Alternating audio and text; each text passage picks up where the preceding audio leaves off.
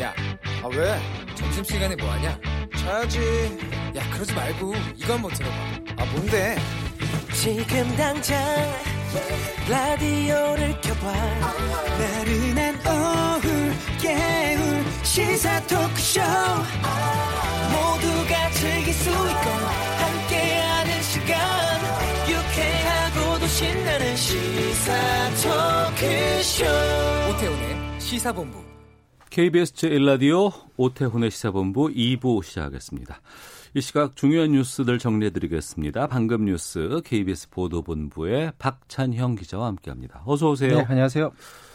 아, 교회에서 또 집단 감염이 발생을 했습니다. 이 물류센터와는 또 다른 집단 감염인가요? 네, 그렇습니다. 이번에는 교회 부흥회에서 집단 감염이 발생했는데 모두 18명의 확진자가 한 곳에서 나왔습니다. 지난달 28일에 인천시 미추홀구의 한 교회에서 이 개발 이 개척 교회들 새로 개척하는 교회 목사나 뭐 부인이나 신도들이 다 같이 모이는 부흥회가 있었다고 해요. 네. 근데 이 부흥회에 이미 확진 판정을 받은 50대 목사가 참석을 하면서 확진 판정 받고 참석을 한 거예요? 아, 본인은 몰랐죠. 아. 본인은 모르는 상태 확진된 걸 모르고 거기에 갔는데 예. 거기에서 18명이 확진 판정을 받았는데 이 중에 목사가 11명이 확진 판정 받았고요. 목사 부인이 3명, 신도 4명 이렇게 해서 18명인데 지금 알려진 바로는 부흥회에 참석한 이들이 마스크를 쓰지 않고 모임에 참석했다라고 지금 알려지고 있고요. 그나마 예. 다행스러운 거는 처음에 이 50대 목사가 다 이게 제일 먼저 감염이 됐는데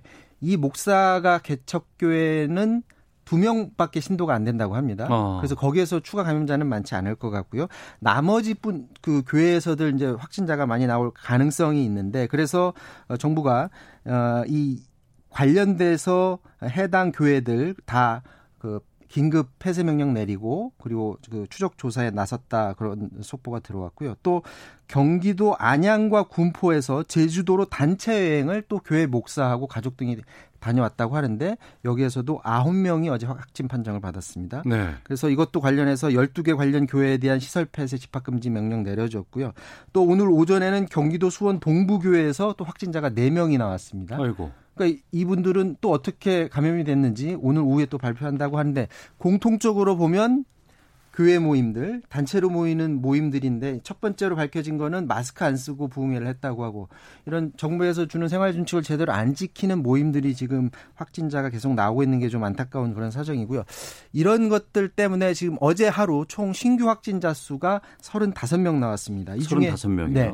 이 중에 인천하고 경기 비롯해서 수도권에서만 31명. 대부분 수도권에서만 지금 확진자가 나오고 있고요. 물류센터에서 집단 감염이 발생한 이후에 최고 뭐 70명 대까지 나왔다가 30명대로 많이 줄어들긴 했지만 지금 안심할 수 없는 그런 상황입니다. 그렇기 때문에 오늘부터 정부가 이제 새로운 걸 또 하나 도입을 했거든요. 예. 이게 뭐냐면 QR 시스템을 어, 사람들이 많이 모이는 곳에 도입하기로 했다라고 해서 그 핸드폰으로 찍어 찍고 하는 거 아닌가요? 그러니까 일반 바코드는 달리 핸드폰으로는 이 QR 코드를 인식할 수가 있잖아요. 네. 그래서 이 QR 코드에는 많은 개인 신상 정보 같은 것이 들어갈 수가 있기 때문에 이 QR 코드를 뭐 아무 곳에서나 다 하는 게 아니라 사람이 많이 모이는 노래방이나 클럽, 교회 뭐 이런 곳들에 시범적으로 전국에 어, 서울, 인천, 대전 이 세 개 지역에서 19개 시설에 대해서 일단 시범적으로 도입을 일주일 동안 해봅니다. 네. 그 결과를 보고 어, 10일에 전국으로 이 결과를 어, 확대해서 하기로 했는데 이걸 왜 하느냐 하면 내 개인 정보를 누르고 노래방에 들어갔으니까 음. 추후에 여기서 확진자가 나오면 네. 누가 몇 시에 여기에 왔다 갔는지를 알 수가 있으니까 그런 것들이 효과적으로 대응할 수 있는 그런 방안인 것 같습니다. 이 코로나19 바이러스 상당히 좀 무섭고 영악한 게 이 생활 방역 지침이라든가 이런 것들을 준수하지 않으면 어김없이 거기에 나타나요. 네, 그렇습니다. 참 이게 6월에도 계속해서 좀 이 방역 지침 같은 거 꼭 지켜주시길 부탁드리겠습니다. 어, 5월 수출 상황 발표됐습니다. 예상대로 급감했고 정부가 하반기 정책 방향 한 달 앞당겨서 발표하기로 했다는데 이 소식 좀 전해 주시죠. 네, 산업통상자원부가 5월 수출 실적 발표를 했는데 예상대로 지난해 5월보다 23.7% 급감했고요. 4월의 수출 감소폭이 25.1%였는데 그거보단 적지만 두 달 연속 20%대 감소했습니다. 수입은 21.1% 하락해서 수출보다 수입이 더 줄면서 무역 수지는 한 달 만에 흑자로 돌아서기는 했습니다. 지금 수출 품목별로 보면 네. 그동안 많이 언론에서 지적했다시피 자동차에서 타격이 컸고요. 예. 수출이 54.1% 급감했고 또 유가 문제 때문에 이런 석유화학 제품에서 마이너스 70% 가까이 폭락했습니다. 우리나라의 그 경제를 떠받쳐 왔던 부분이 아무래도 수출인데 이쪽에서 그렇죠. 큰 손실을 보고 있기 때문에 이걸 빨리 떠받칠 수 있는 그런 경제 방안이 나와야 되는 그런 상황입니다.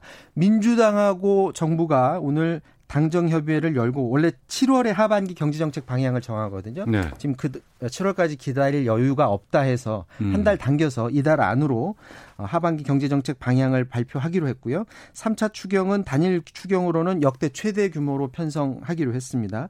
소상공인에게 긴급자금 10조 원을 지원할 수 있도록 신용보증기금 출연을 확대하고요. 주력산업지원위에서 30조 7천억 원 규모의 채권안정펀드, 증시안정기금 조성 등을 합니다.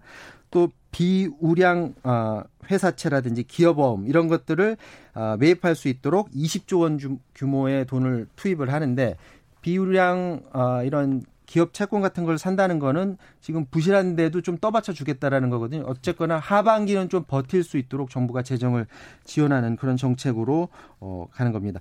55만 개 긴급 일자리 지원 이런 건 이미 이전에 말씀드렸고 이 외에 여러 가지 오늘 안이 나왔는데요. 지금 예. 추경만 따져보면 1차 추경이 11조 7천억 원이었고요. 2차 추경이 12조 2천억 원 비슷한 규모였는데 음. 3차 이번에는 30조 원 이상 가장 큰 규모로 투입될 것이다라는 전망입니다. 홍남기 경제부총리가 오늘 그 4일 목요일에 국회에 이 추경안을 제출하겠다고 했고요. 네. 어, 추경안의 경우 국회에서 통과되는 즉시 3개월 안에 추경 금액의 75%를 우선 집행한다 이런 말도 내놨습니다. 네. 그 미국에서 인종차별 반대 시위 양상이 상당히 좀 크게 번져가고 있습니다. 이게 시위 자체의 목적보다 과격 시위, 뭐 약탈 이렇게까지 좀 번지고 있다면서요. 지금 뭐 아시겠지만 미국 경찰이 흑인 그 플로이드 씨를 무릎으로 강제로 지눌러서 결국엔 사망하게 된 사건 때문에 미국 전역으로 지금 시위가 확대되는 양상이었습니다. 이게 영상이 더 충격적이어서요. 그러니까 그 동안에도 비슷한 어, 그런 경찰의 과잉 진압이 있었는데 이번에는 어, 흑인들의 분노 외에 미국인들의 분노를 지금 사고 있는데 지금 밤새 들어온 영상을 보면 미국의 그 시민들이 밤에 그 유명 상점 유리창 깨고 물품 막 훔치고 베스트바이 같은 데 다 때로 들어가서 물건들을 들고 나오는 장면들도 나오고 경찰을 향해서 폭죽을 발사하는 장면들 그리고 뭐 경찰차에 방어하는 장면 이런 과격 영상들이 막 들어오고 있는데 시위의 당초 목적은 낮에는 대체로 평화롭게 이루어지다가 해산한 이후에 밤에 갑자기 과격해지는 양상을 보이고 있거든요. 네. 그러니까 이런 시위 양상이 이렇게 밤에 과격해지니까 미국 정부가 미국 워싱턴 D.C. 그리고 어, 캘리포니아주 LA 전역에 지금 야간 통행 금지를 확대해 놓은 상태이고요. 예. 그리고 15개 주의 주 방위군도 소집된 상황입니다. 지금 양상을 이렇게 보면 어, 시위의 주 목적에 지금 초점이 맞춰지는 게 아니라 밤에 이루어지는 약간 폭도 비슷한 모습들이 자꾸 초점이 맞춰지면서 음. 당초 시위가 전하려고 했던 것들 네네. 이것들이 자꾸 감춰지고 있는 모습 이런 어. 부분이 좀 안타까운 그런 모습입니다. 알겠습니다. 자 방금 뉴스 KBS 보도본부의 박찬영 기자와 함께했습니다. 고맙습니다.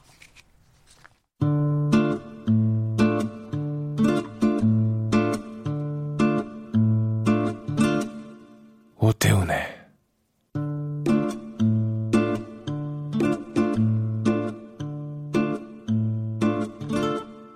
시사본부. 네, 1시 9분 됐습니다. 시사본부 청취자 여러분들의 참여 기다리고 있습니다. 샵 9730으로 의견 보내주시면 소개해드립니다. 짧은 문자 50원, 긴 문자 100원, 어플리케이션 콩은 무료로 이용하실 수 있습니다. 우리나라 둘러싼 치열한 외교 상황을 명쾌하게 정리하고 분석하는 시간입니다. 외교 전쟁, 외교부의 전략 기획관 지내셨습니다.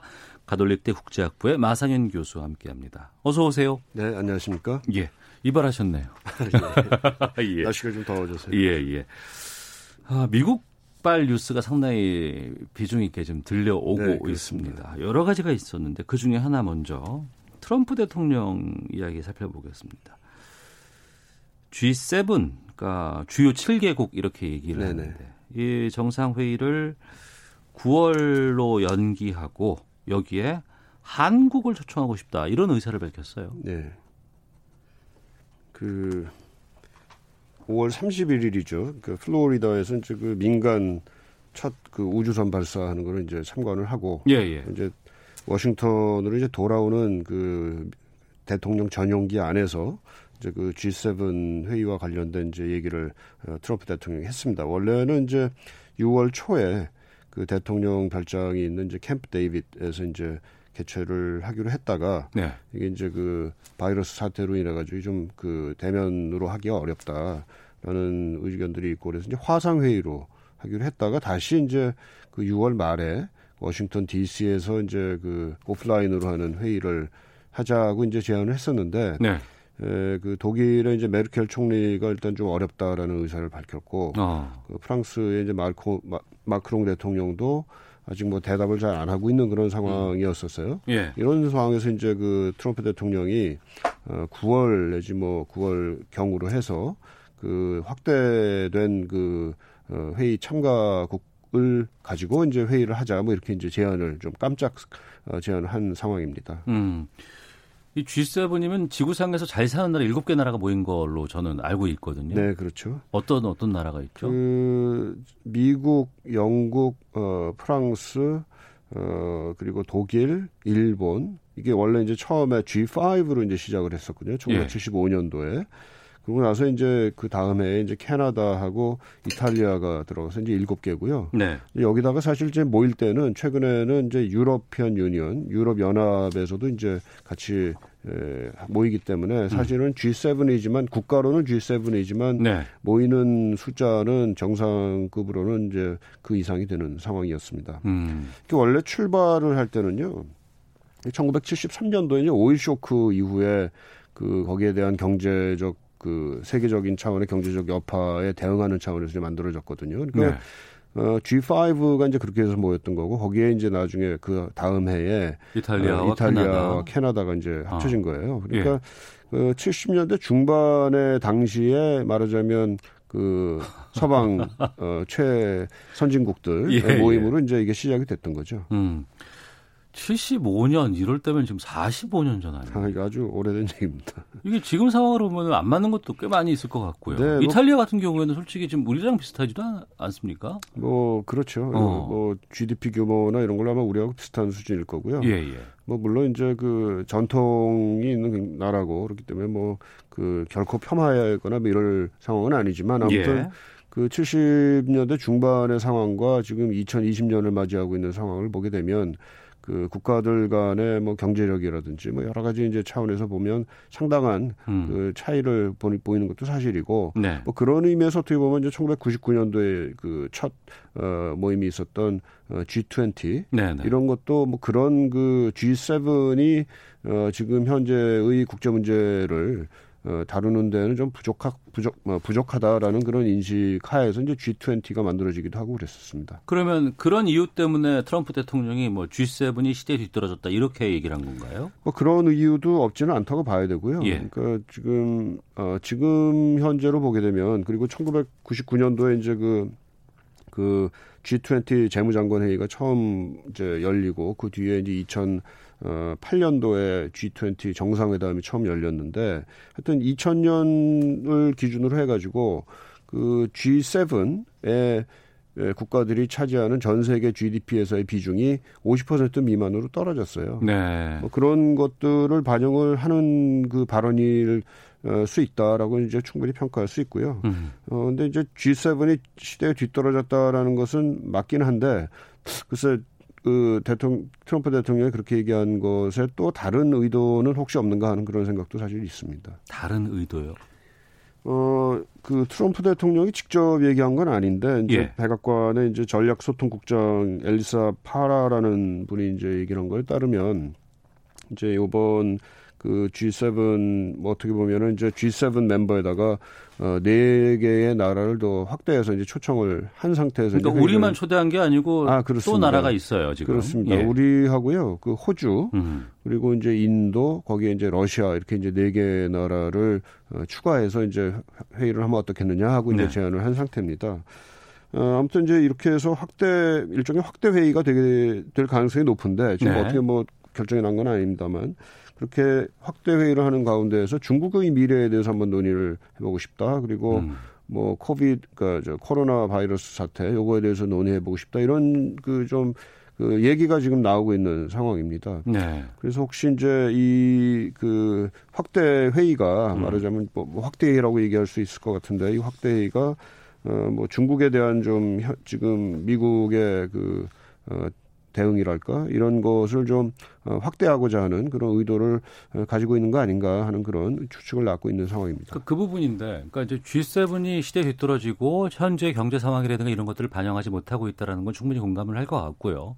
하지만 이걸 많은 사람들이 공감을 하고 많은 나라가 동참을 해서 다른 나라를 더 추가한다거나 이런 계획을 간 것이 아니고 갑작스럽게 트럼프 대통령이 이런 제안을 던진 거 아니겠습니까? 그 여기에 대해서 우리가 반응을 어떻게 보여야 될지 궁금하기도 하고 또 갑자기 중국과의 관계가 또 상당히 좀 걱정이 되기도 네, 하고요. 우리 입장에서는 좀 걱정이 될 수밖에 없는 상황이죠. 그러니까 예. 그 근데 이제 그 요번에 트럼프 대통령이 이제 네 개 나라를 추가를 해서 이제 초청을 하겠다고 한 것은 네. 뭐 크게 문제는 아마 없을 거예요. 왜냐하면은 뭐 지금 G7의 기존 그 프레임을 뭐 확대한다거나 뭐 영어 뭐 이, 이 기회에 완전히 바꾸겠다 뭐 이런 얘기를 한 건 아니 아니고요. 네. 그 이번 연도에 이제 그 미국이 이제 의장국 자격을 가지고 있기 때문에 아. 의장국의 어, 자격으로서 이제 초청을 할 수 있는 그런 자격이 그런 아, 원래 권한이 그 있습니다. 권한이 있군요. 예, 그러니까 몇 예, 개 예. 나라를 특별하게 이제 더 초청을 하는 예. 그런 형태로 일단은 초청을 했다라고 보는 건데요. 음. 이제 이번 계기가 혹시나 이게 혹시나 그 어, G7의 확대를 미국이 이제 의도하고 있는 건 아닌가 하는 그런 생각을 품게 하는 거죠. 네. 이제 기본적으로는 지금까지 트럼프 대통령이 그 러시아를 어, G7에 다시 추가를 하고자 하는 그런 어, 의사를 기존에도 몇 번 표명을 했거든요. 그러니까 네. G7이 이제 G8이 되는 네, 건데 사실은 러시아가 어, 97년도에 이제 G7에 들어왔었어요. 그래서 네. G8이 됐다가 음. 어, 2014년에 이제 그, 어, 빠졌죠. 이제 크림 반도를 이제 병합하는 그런 아, 거에 예, 대한 예. 그, 어, 거기에 대한 이제 G7 국가들의 반발로 인해 가지고 거기서 이제 빠져나왔습니다. 음. 그래서 이제 러시아를 다시 데리고 오고자 하는 그런 그 생각이 하나 있는 측면이 있고요. 어, 아무튼 그 지금 이 네 개 나라들을 어, 합쳐서 정말로 G11이 될 거냐 하는 것은 조금 더 두고 봐야 될 예, 문제가 될 것 같습니다. 네. 특히 우리는 이제 중국과의 관계가 좀 있기 때문에 이 부분에 대해서 중국 쪽에서 어떤 반응이 있을까라는 생각이 들기도 하고 전략적으로 좀 잘 판단을 해봐야 되지 않을까 싶네요. 그렇습니다. 어떻게 개인적으로는 예. 어떻게 전망하세요? 우선은 뭐그 어, G7에 초청이 돼서 우리가 어떻게 보면 G11이 뭐 공, 어, 어, 공식화된 건 아니지만 네. 그 주요 그야말로 세계의 어, 선도 국가들이 이제 모이는 그 음. 장에 우리가 이제 에, 발을 디뎠다라는 점에서는 굉장히 의미가 크다라고 보고요. 네. 또 그런 차원에서 우리가 이제 우리가 국제사회에서 해야 될 음. 어, 역할을 다하는 게 일단은 원칙적으로 중요하다고 봅니다. 네. 말씀하신 대로 어, 중국이 이제 초청을 받지 않은 상태고 또 어, 중국에 대한 중국의 미래에 대해서 논의해보자라는 그런 어, 미국의 의도가 있기 때문에 우리 네. 입장에서 상당히 이제 에, 좀 조심스러운 부분이 분명히 있는데요. 어, G7이라는 그 포맷 자체가 그 국제적인 문제를 국제적인 문제를 어, 어떻게 보면 선도 국가들끼리 어. 모여서 좀 협의를 하자, 하자라는 그런 차원이 있기 때문에 네. 그런 차원에서 우리가 좀 접근해야 될 필요가 있고 뭐 지금 미국이 뭐 예를 들어서 이제 회의를 소집한 다음에 중국에 대한 강경한 입장들을 다 같이 모아보자라고 하더라도 또 다른 그, 이- 그 여섯 개 국가가 이미 있었고 거기다 이제 세개 국가가 또 어, 우리가 가, 가 는 것 이외에요. 네. 어, 초대, 초대, 초대가 될 가능성이 있기 때문에 뭐 그 안에서의 그 다이나믹스는 또 상당히 그 복잡하게 나올 수가 있습니다. 그러니까 어. 아마 우리가 미국과 협의로 이제 당장 진행을 해야 되겠지만 그 기타 그 초대 초비 초대가 될 나, 나라들 그리고 어, 오, 올 수밖에 없는 그런 그 G7 기존 국가들과도 긴밀하게 지금 아마 협의를 하면서 아마 준비를 해야 될 것 같습니다. 알겠습니다. 자, 외교 전쟁 가톨릭대 국제학부 마상현 교수와 함께 하고 있는데요. 우리가 이 코로나19 상황에서는 K 방역으로 상당히 지금 어, 모범적인 어, 이런 방역 체계를 구축하고 있고 또 세계에 많은 이런 것들을 어, 전수하고 있는 상황인데 이런 상황에서 트럼프 대통령이 또 하나의 의미 이게 어떻게 이걸 얘기를 해야 될까요? 그러니까 세계 보건기구 WHO를 탈퇴를 선언한 셈이 됐어요. 이게 네, 그렇습니다. 선언한 건지 선언한 셈이라고 하니까 좀 애매한데 이 배경 했죠. 예, 예. 이 예. 배경을 좀 알려주세요. 그 트럼프 대통령이 이제 그 WTO 아니 WHO에 대한 비판적인 얘기를 이전부터 많이 어, 해왔죠. 4월부터 계속했어요. 예, 예. 4월 14일인가에 이제 그 연설을 하면서도 어, WHO가 그 중국 편향이 있다. 뭐, 뭐 그래서 이제 그 바이러스 유포에 대한 제대로 된 조치를 취하지 않았다. 뭐 이런 그 얘기를 했고요. 그러다가 어, 지난주 저 5월 18일에 아, 일, 일주가 넘었네요. 5월 18일에 그 WHO 이제 사무총장을 어, 상대로 이제 그 서한을 발송을 했, 습니다 네네. 미국 정부가요. 그래서 거기에 대해서 뭐라고 그랬냐면은 그, 그 중대한 좀 개혁을 약속을 해라. 음. 그거를 30일 내에 어, 약속을 해라. 아, 미리 시한을 좀 줬거든요. 그렇죠. 예. 그래서 이제 30일 내에 그 나름대로 WHO가 어, 개혁을 이러이렇게 이러이렇게 하겠다라는 그 약속을 해달라 음. 이렇게 안 하면 이제 뭐그그 전에 얘기했던 뭐 탈퇴 내지는 뭐 지원금 감축 뭐 이런 얘기들은 이제 했을 것 같고요. 네. 근데 이제 뭘 요구했는지 구체적인 내용은 이제 나오지는 지금 않는 상태인데 아무튼 5월 18일 날 그런 그 어, 서한을 보냈고 어, 근데 30일 기한을 줬는데 30일이 되기 전에 5월 29일자로 예, 예. 그 백악관에서 연설을 하면서 트럼프 대통령께서 WHO 어, 탈퇴 선언을 이제 해버린 거죠. 그래서 WHO가 그 개혁을 우리가 요구했는데 네. 거기에 대한 약속을 지금 어, 안 하고 있다 라는 음. 차원에서 이제 그 나오겠다 그런 거고요. 근데 뭐 30일이 왜 안 치웠을까 뭐 그 생각을 해보면 예. 뭐 굳이 이제 생각을 해보자면 뭐 4월 중순부터 음. 그 트럼프 대통령이 WHO에 대한 개혁 요구를 했고 뭐 그걸 따져서 지금 한 달 이상이 된 건가 하는 그런 어 계산은 됩니다만 아무튼 그 좀그 그 석연치 않은 구석은 좀 많이 있습니다. 네. 대통령이 탈퇴하겠다고 하면 이게 혼자 결정으로 이게 탈퇴할 수 있는 건가요? 그것도 좀 논란거리가 좀 되는데요. 예. 이게 그 어, WHO 가입하고 탈퇴하고 이런 게 이제 과연 그 대통령에게 주어진 그 헌법적 권한 내의 것이냐 하는 어. 문제가 있고요. 예. 그 경우에 따라서는 이게 의회의 승인 사항이다라는 음. 의견도 있습니다. 예를 들어서 이제 어디 조약에 가입을 하고 서명을 하고 하는 것을 결국은 행정부가 그 사인은 하지만 네. 협상하고 사인을 하지만 이것을 의회 특히 이제 상원에 가져가서 이게 비준을 받거든요. 아. 그런 그 절차를 생각을 해보면 그 역으로 나가는 거니까 예. 이것도 어, 의회 승인을 받아야 되는 상황이 아닌가 하는 생각이 좀 있고요. 음.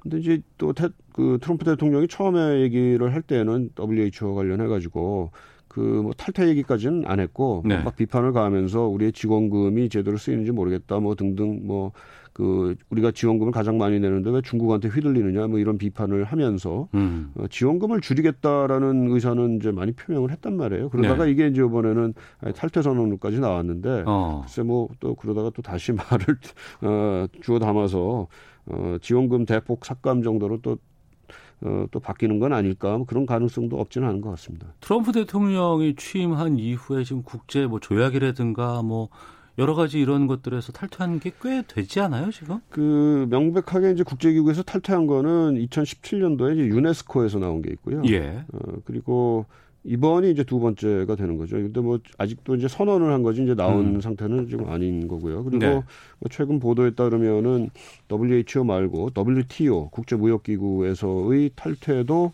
어뭐 고려 중이다. 뭐 이런 얘기가 나오고 있어서 어. 뭐 상당히 그 어떻게 보면 그 국제 질서를 그동안 지탱해 왔던 네. 그 다자 기구에 대해서 상당히 그 미국 정부가 그 뭐랄까요 좀그 친, 친근하지 않은 그런 어, 어, 접근을 지금 하고 있다라는 음. 것은 분명해 보입니다. 음, 알겠습니다. 이게 좀 문제인데요. 예. 사실은 이런 그 뭐 유엔을 비롯해서 이제 여러 이제 유엔과 관련된 국제기구들이 있는데 이런 제도 국제기구들이 만들어지고 했던 거는 사실은 2차 대전 이후에 미국의 가장 결정적인 그 리더십 하에서 이, 루어졌던 거거든요. 그러니까 그야말로 미국의 주도하에 만들어진 그렇죠. 네, 미국 주도하에 만들어졌고 거기에 따른 또 어떻게 보면 미국이 그 책임을 다하는 차원에서 이제 지원금도 많이 내고 있고 또 미국이 가장 이제 그 잘 사는 나라이기도 하고요.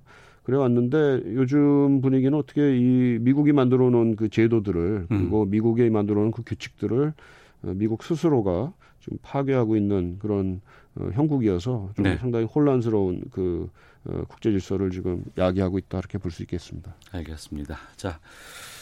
가톨릭대 국제학부 마상현 교수와 함께 우리나라 둘러싼 외교 현안 이야기 살펴봤습니다. 자, 외교 전쟁 마치겠습니다. 오늘 말씀 고맙습니다. 네, 감사합니다. 헤드라인 뉴스입니다. 정부가 수도권 지역에서 산발적인 지역사회 감염이 발생하는 것과 관련해 권역별 선별진료 긴급지원팀을 운영하기로 했습니다. 현재 수도권의 선별진료소는 212개가 운영 중입니다. QR코드를 활용한 전자출입명부 시스템이 오늘부터 서울 등 일부 지역에 클럽과 노래방, 영화관 등 19개 시설에 시범적으로 도입됩니다. 오늘 업무를 시작한 미래통합당 김종인 비상대책위원장은 3차 추경에 대해 지금보다 엄청나게 큰 규모가 나올 수도 있다고 전망하고 합리적인 근거를 갖고 만들어지면 협조해 줄 수 있다고 말했습니다. 더불어민주당은 국회의 개원은 여야의 협상 대상이 아니며 법이 정한 대로 5일에는 국회 본회의를 열어 국회의장단을 선출해야 한다고 강조했습니다. 지금까지 헤드라인 뉴스 정원나였습니다. 이어서 기상청의 송소진 씨 연결합니다. 미세먼지와 날씨 정보입니다. 쾌청한 하늘만큼 공기도 깨끗합니다. 오늘 전국의 미세먼지 농도는 좋음에서 보통을 유지하겠습니다. 다만 강한 볕에 대기 중에 오염 물질이 화학 반응을 일으키면서 호흡기와 눈에 해로운 오존 농도가 전남과 경상 남북도를 중심으로 나쁨으로 오르는 곳이 있겠습니다. 오늘 덥겠습니다. 한낮 기온이 서울 25도, 대전 27도, 강릉 광주 28도, 대구는 29도까지 오르겠습니다. 내일은 오후에서 밤 사이에 중부지방과 전북 북부, 경북 북부 지역에 비가 오겠고 내일도 충청 이남 지방을 중심으로 낮 기온이 28도 안팎까지 올라 더위가 이어질 전망입니다.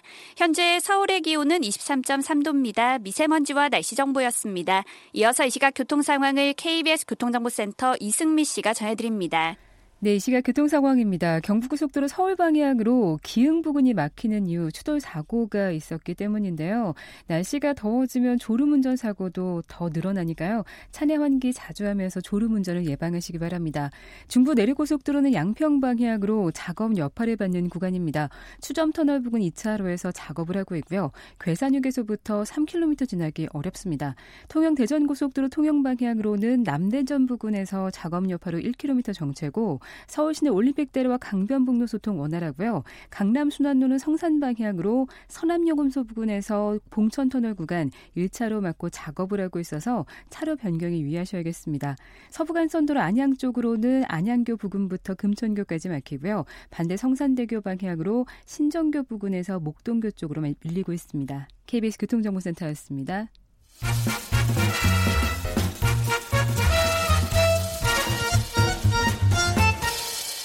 오태훈의 시사 본부.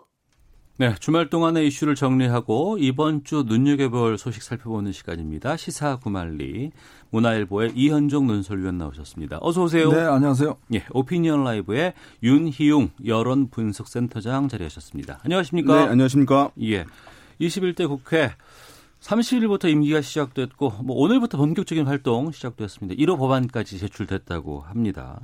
여야 한 목소리로 일하는 국회, 달라진 국회를 다짐하곤 있습니다만 원구성 협상 놓고는 아직도 좀 여러 가지 기싸움 벌이고 있습니다.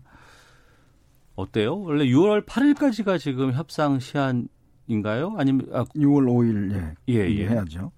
그 원래 이제 원구성이라고 하면 그 이제 국회가 이제 구성이 되면 네. 일단 국회의장단을 선출해야 됩니다. 네. 그 국회의장 한 명과 부의장 두 명. 그다음에 이제 각 18개 상임위원회 위원장을 구성을 해야 돼요. 그다음에 이제 의원들이 각 어떤 상임위에 들어갈지 이제 그걸 결정하는 게 이제 총괄적으로 원구성이라고 우리가 이야기를 하거든요. 그러니까 부서 배치 끝내 일을 할 수 있는 그렇죠. 거 아니에요? 예. 그렇게 하지만 이제 국회가 이제 정상적으로 이제 가동이 되는 것인데 어, 문제는 이제 지금 원래 관례대로 하자면 그 국회의장 같은 경우는 이제 다수당에서 하고 예. 그다음에 부의장 같은 경우는 다수당 한 명, 그다음에 제2당 한 명. 옛날 같으면 2당 3당이라든지. 근데 지금 3당이 뭐 원내 교수 단체가 없으니까. 없으니까. 그래서 지금 이제 대충 의장단은 이제 구성이 됐습니다. 네. 근데 문제는 이제 상임위원장을 어떻게 배분할 것인가 이제 문제인데 그, 그 중에서도 특히 이제 어떤 면에서 보면 그동안 상임위 중에 상임위라고 하는 법사위원장을 누가 맡을 것이냐. 네. 그러니까 사실 법사위에 대해서는 의원들의 이제 불만이 많아요. 왜냐하면 우리나라는 일단 단, 단원제거든요. 예. 근데 미국 같은 경우는 이제 상원 하원 있지 않습니까? 예. 그러니까 하원에서 법이 통과를 하면 상원에 가서 다시 법이 통과해야지만이 이제 법이 어, 통과 어떤 확정이 되거든요. 근데 우리는 그 기능을 이제 법사위에서 이제 자꾸 심사권이라고 했습니다.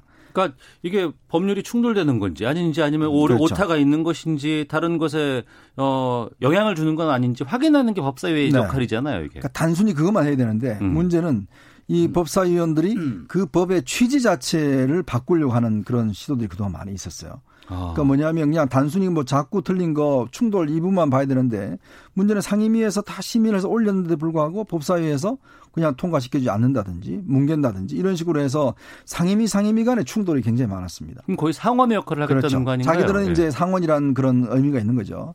그러니까 그것 때문에 법안 통과가 늦어진 게 꽤 많았거든요. 또 거기다가 야당이 이제 위원장을 맡다 보니까 예를 들어서 여당 입장에서 보면 뭔가 통과시킬 거를 항상 법사위에서 차단되다 보니 음. 이번에는 법사위를 반드시 여당이 해야 되겠다라는 네. 주장이고 또 법사위의 자꾸 심사권도 조금 이거는 개정을 해야 되겠다는 입장인데 문제는 야당 입장에서는 아니 뭐 지금 지방 권력, 행정, 사법 다 가져갔는데 네. 마지막 남은 어떤 면에서 법사위마저 다 가져가면 야당은 뭘 무슨 수단을 견제하려는 음. 거냐. 음. 바로 이런 점 때문에 지금 충돌이 있는 겁니다. 네. 지금 원구성 협상 어떻게 전망하십니까? 이게 이제 어 원래 국회법에 보면은 이제 선거일 후 이제 후에 첫 임시회는 민기 개시 후에 7일에 접 이제 집회한다라고 돼 있습니다. 네. 그게 6월 5일이에요. 음.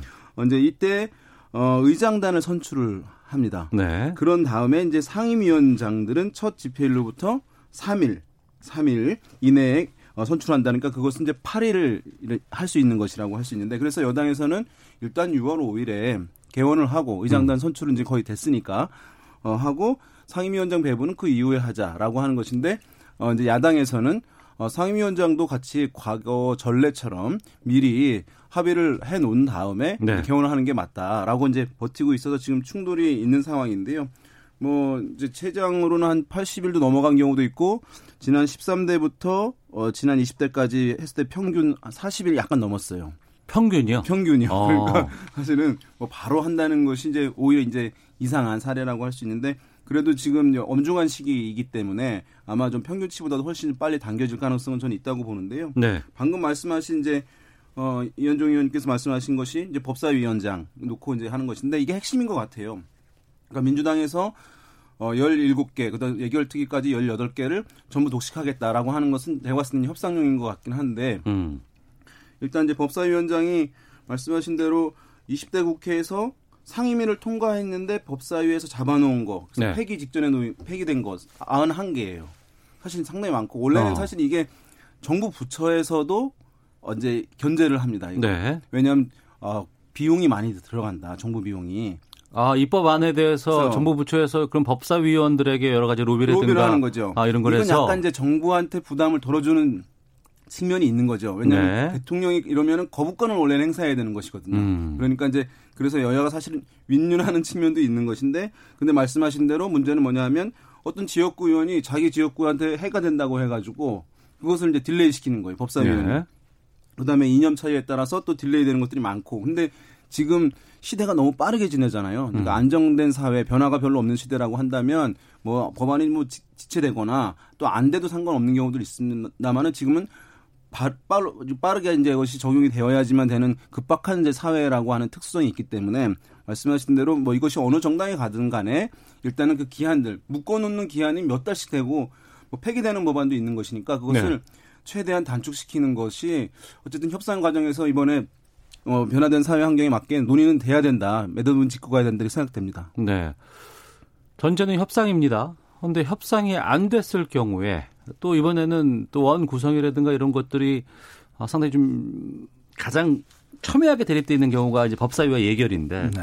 그 외에 또 당근이라고 하시는 뭐 기재위라든가 교육이라든가 이런 것들도 좀 있고 뭐 뭐 의원 수로 따진다 그러면 뭐 11대 7 뭐 이런 얘기도 나오지만 그게 아니고 18대 0이다 뭐 이런 얘기도 나오고 있는데 협상이 잘 안 되면 어떻게 전망하세요? 어떤 다음 수가 있을까요? 음, 국회라는 게 사실은 뭐 법대로 하자 이렇게 하면 뭐 법대로 할 수 있죠. 네. 그러니까 뭐 다수당이 지금 어 177석 갖고 있으니까 여당 마음대로 사실은 할 수는 있습니다. 근데 음. 우리가 국회라는 게 보면 관행이라는 게 있지 않습니까? 네. 그 관행이라는 게 뭐냐면 사실 법보다 어떤 관행이 중요시한 게 그동안 지켜준 룰이 있는 거거든요. 어. 만들어 룰이. 예. 사실 우리나라가 미국 같은 경우는 뭐 승자 다 독식입니다.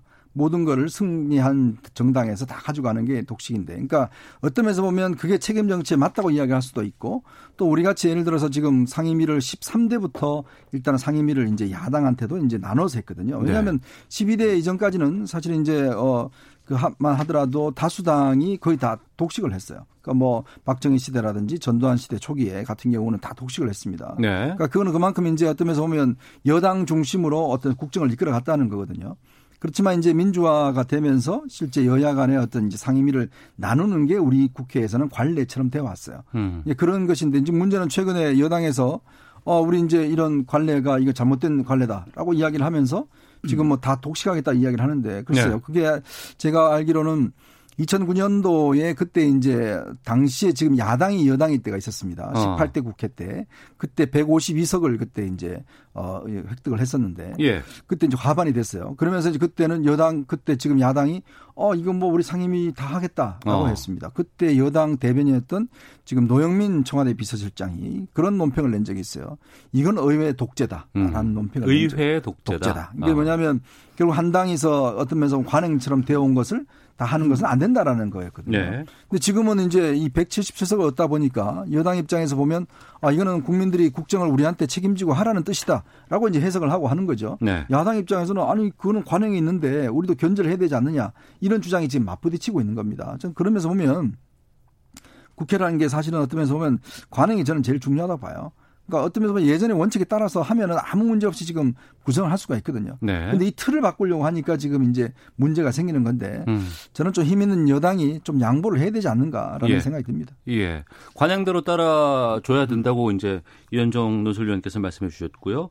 윤희용 센터장께서는요? 그 지난 이제 18대가 어, 사례가 되는 것인데요. 아까 이제 152석, 3석 정도 기대 어, 생각하는데 당시 이제 한나라당이 의석을 차지했는데 친박 연대라고 있었잖아요. 네네. 네. 그래서 합하면 한 170석 정도 됐어요. 어. 네, 그러니까 지금 상황하고 뭐 매우 이제 유사한 상황이라고 할 수 있는데 그래서 그때 80여일 동안 이제 못 연 기록은 이제 그때 아 그때가 88일 못 네. 열었던 때가 그때였군요. 맞습니다. 그래서 지금 어, 이 논의는 당시에 이제 어떤 논의의 결론은 쭉 해서 상임위 배분이 되, 고 법사위랑 예결위를 다 야당이 가져가진 않고 예결위는 이제 여당이 가져가고 당시에 법사위는 이제 야당 민주당이 이제 당시 야당인 민주당이 가져갔는데요. 그래서 뭐 저는 어 어쨌든 기싸움 하는 것이기 때문에 이런 비슷한 협상은 이루어질 수밖에 없으리라고 봐요. 왜냐하면 어 정말 이제 기존의 관례들을 어, 따르지 않게 될 경우는 야당이 이제 어쨌든 받을 이제 없는 것이니까 왜냐하면 협치에 대한 뭐 의혹도 주호영 원내 지도부 같은 경우는 있는 것으로 보이거든요. 그런 네. 상황이어서 명분을 주고 한다면 기존과 비슷하게 가되 어쨌든 아까 말씀드린 대로 어, 법사위의 권한을 권한을 어, 순수한 의미의 자꾸 체계 수정 으로 국한하고 그 기간을 이제 최단기화하는 최소화하는 이런 협상안만 만들어진다면 또 의외로 잘 풀릴 수 있지 않을까 생각됩니다. 네.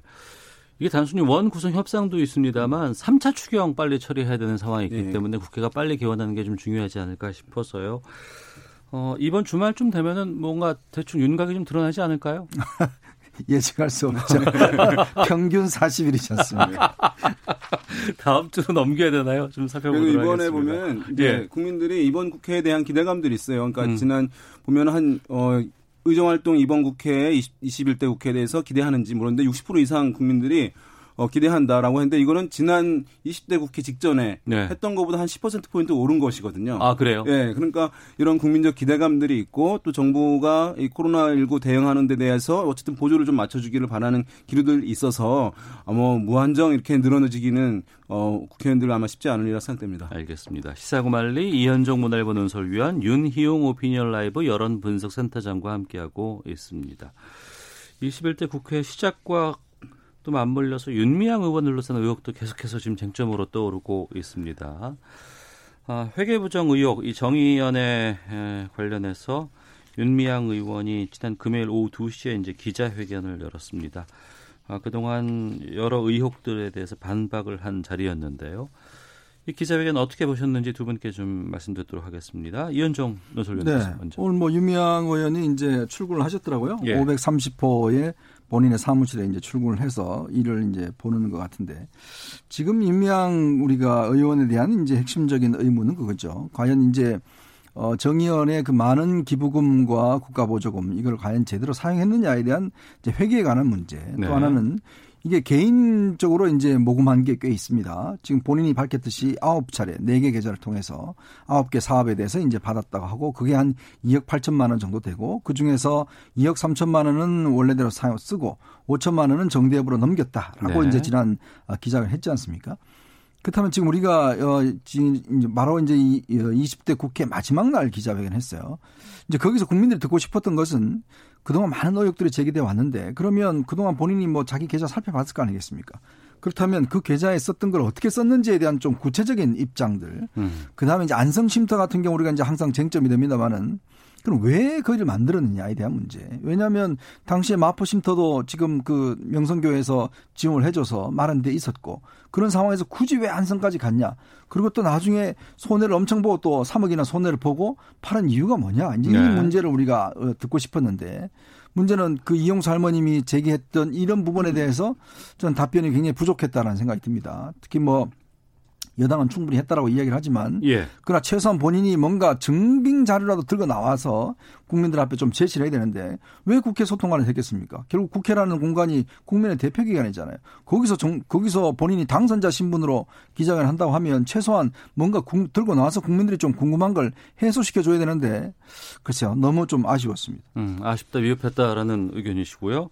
윤희용 센터장께서는 예, 당시 이제 윤민, 윤명 이제 지금 의원이 됐는데요. 당선인이 본인에게 제기된 이제 의혹 조목조목 이제 해명을 하긴 했고요. 그래서 여러 가지 의혹들이 이제 본인 말로는 이제 사실과 다르고 착복하거나 부정 저지른 것이 아니다 이렇게 해서 한 것이 이제 기본 해명 내용인데요. 허술한 뭐 내용들은 본인도 이제 인정을 하긴 했는데 이것은 이제 어떤 부분은 뭐 이 해명이 맞으리라고 봅니다. 그렇지만 어떤 부분들에 대해서는 좀 말씀하신 대로 만약에 개인 계좌로 모금한 것에 대해서 비용 지출한 내역들을 공개한다든가 이런 부분들 미진한 부분들 제법 있었다고 보고 저는 이제 그런데 이제 이것이 팩트 어 어떤 잘잘못 뭐 이런 부분도 이제 충분하게 따질 필요가 있는 것이긴 하지만 네. 국민적 측면에서 봤을 때 이것은 그런 사실관계 문제 문제보다 국민들 감정에 음. 상처를 준 측면이 있는 것 같아요. 왜냐하면 예. 어, 일본에 대해서는 우리나라 국민들이 이념을 떠나서 국민 통합을 이루는 가장 이제 그 메인 이슈거든요. 한일 간의 이슈, 일본을 바라보는 인식에 있어서는 뭐 이념을 떠나서 동일한데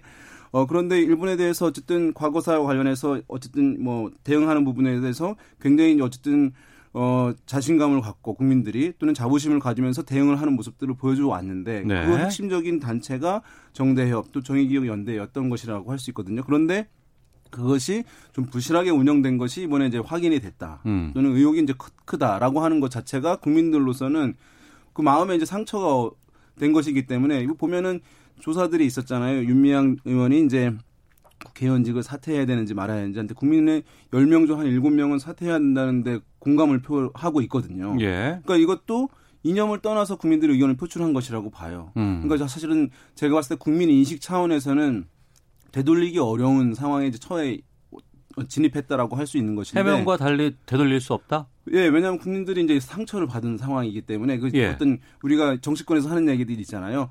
아, 팩트가 중요한 게 아니라 펄셉션, 인식이 중요하다. 어. 국민들이 이제 그렇게 어, 뭔가 의혹이 있는 것 같고 마음의 상처를 받았다는 인식이 있는 상황이기 때문에 그래서 네. 어, 여당에서도 사실은 이 문제에 대한 이제 대처에 대해서는 아쉬운 부분들이 있을 텐데요. 여당에서 사실은 이것이 윤미향 의원이 스스로 사퇴하지 않으면 국회의원직 초반에 관둘 수가 없는 상황이에요. 네. 그런 상황이기 때문에 그때는 뭐 윤리위에 제수를 일단 해놓는다거나 아니면 일단 출당 조치를 했다가 의혹이 해소되면 다시 입당을 받는다거나 이런 이제 좀 조치를 했다면 하는 상황에서 이 사안을 좀 냉정하게 바라보는 시각으로 봤다면 어떤 그것이 여권에 또는 여당의 어, 이것이 이 부정적 여파가 쏠, 쏠리는 것, 이것들 좀 막으면서 이 사안을 국민들도 함께 좀 냉정하게 바라보는 환경이 조성됐을 텐데, 네. 아, 그렇지 않고 어쨌든 좀 시간을 두고 이, 이후에 지켜보자라고 하는 측면으로 좀 옹호하는 것처럼 비춰지게 되면서 어. 약간 이제 여당에도 어, 부담이 되는 국면이 지금 이제 좀 지속이 되고 있는 상황 같습니다. 예. 의혹 제기가 있었고 해명은 지금 두 분 다 좀 약간 좀 어, 부족하다 이렇게 말씀해 주시고 있는 상황이고 게다가 지금 윤희용 센터장 같은 경우에는 국민들의 인식에 대해서 상당히 좀 타격이 크다라는 네. 얘기를 해 주셨어요. 글쎄요, 이제 이게 해명을 넘어서서 이제는 검찰의 수사로 지금 진행되고 있기 음. 때문에 이 검찰 수사의 결과가 나와야지만 이건 결론이 되지 않을까 싶은 생각이 들거든요. 네. 어떻게 보시는지요? 지금 서울 서부지검 형사 4부에서 일단 수사를 하고 있는데 아마 어 지금 윤석열 총장도 이게 국가의 자금이 들어간 거기 때문에 네. 신속히 철저히 수사하라고 지시를 했고 지금 일단 어 정의연 관계자들 회계 관계자들 그동안 불러서 조사를 한 것 같습니다. 어, 저는 뭐 이 수사는 어떤 면에서 보면 일단 계좌 추적을 기본적으로 하면 뭐 대부분 또 밝혀질 수 있는 가능성이 있습니다. 즉 네. 돈의 흐름만 나와 보면 이게 횡령인지 아니면 또 안성 쉼터 같은 경우는 이제 의도적으로 가니 그러면 손해를 입힌 건지 뭐 배임인지 뭐 등등 이런 부분에 대한 이제 어, 부분들이 밝혀질 텐데요.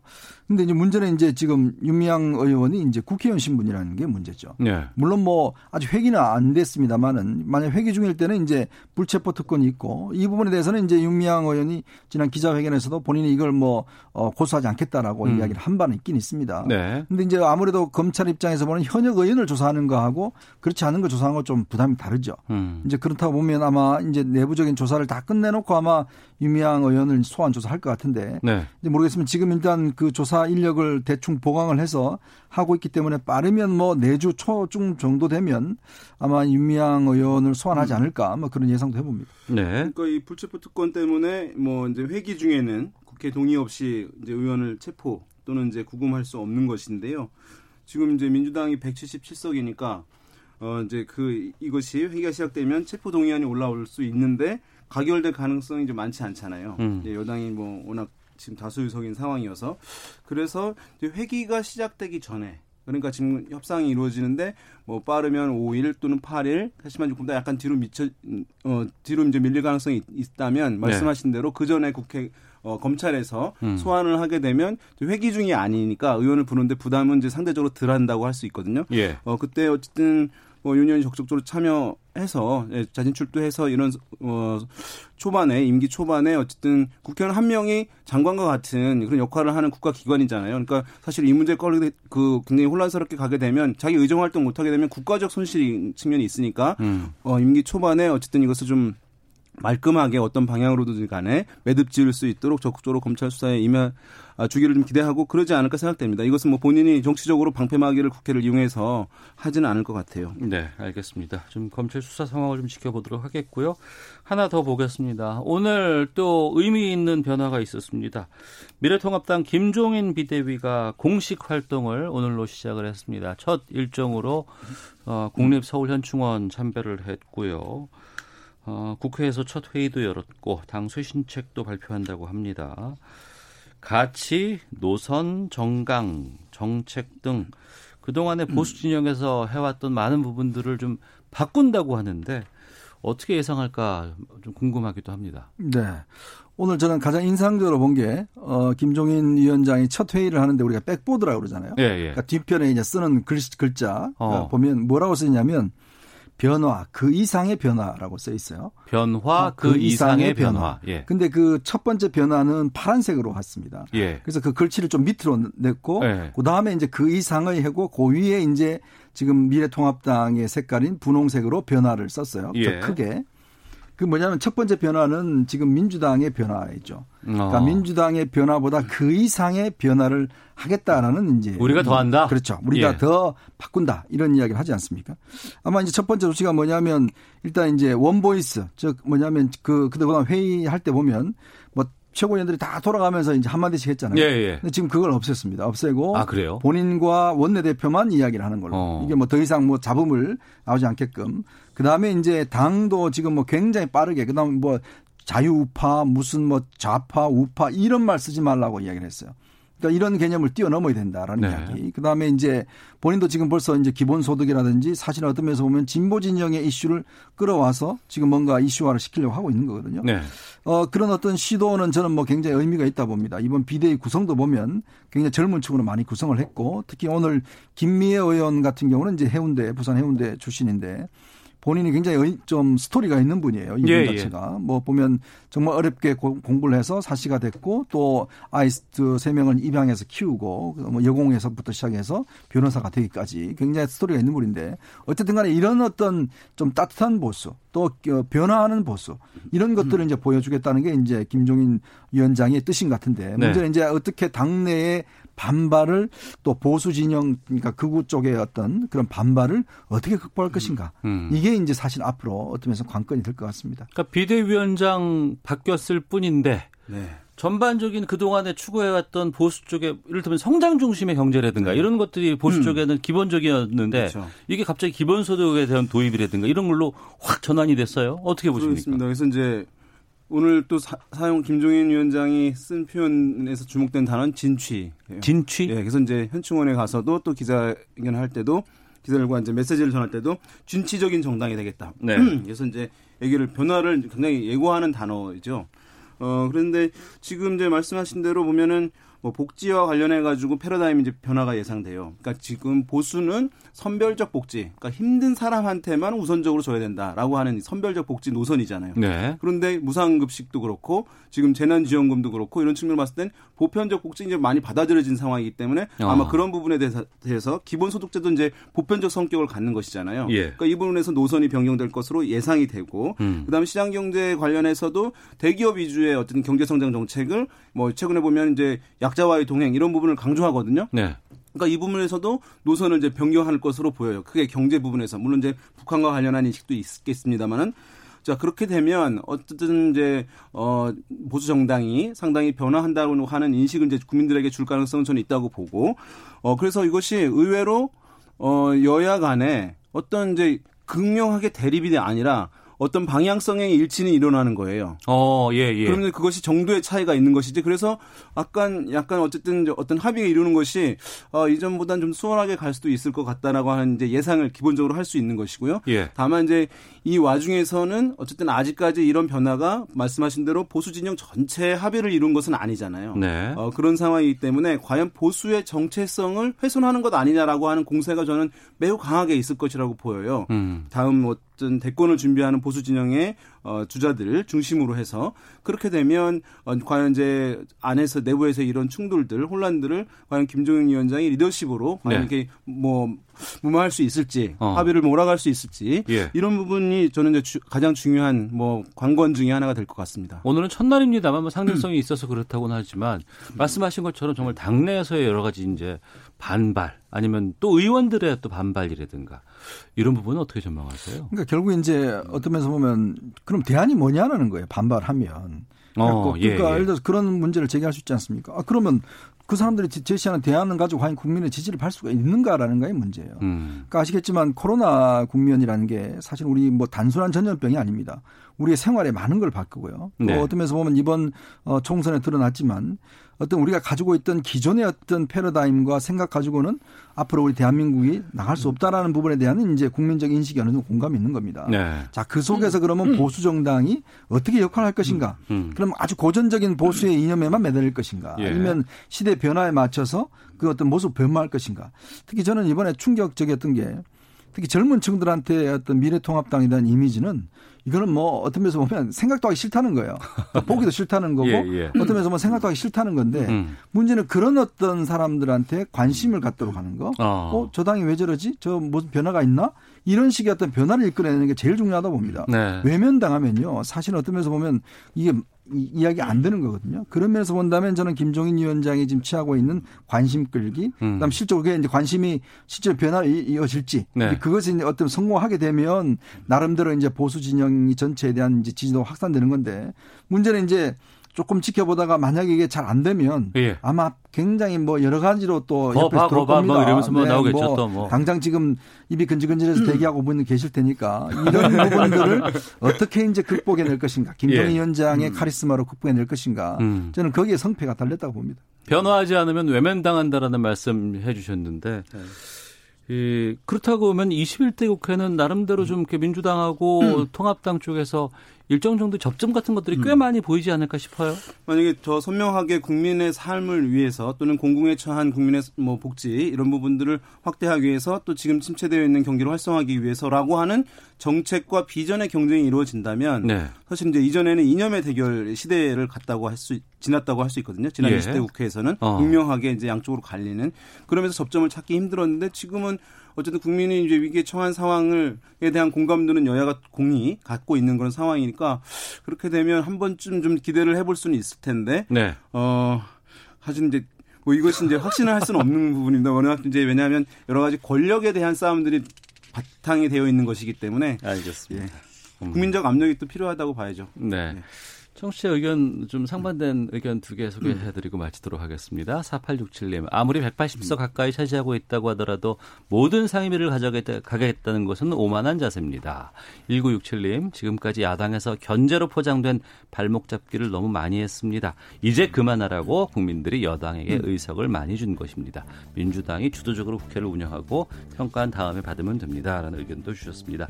자 시사고말리 이현정 문화일보 논설위원 윤희용 오피니언 라이브 여론 분석센터 부장과 함께했습니다. 두 분 말씀 고맙습니다. 네, 고맙습니다. 예, 오태훈의 시사본부 여기서 마치도록 하겠습니다. 내일 뵙겠습니다. 안녕히 계십시오.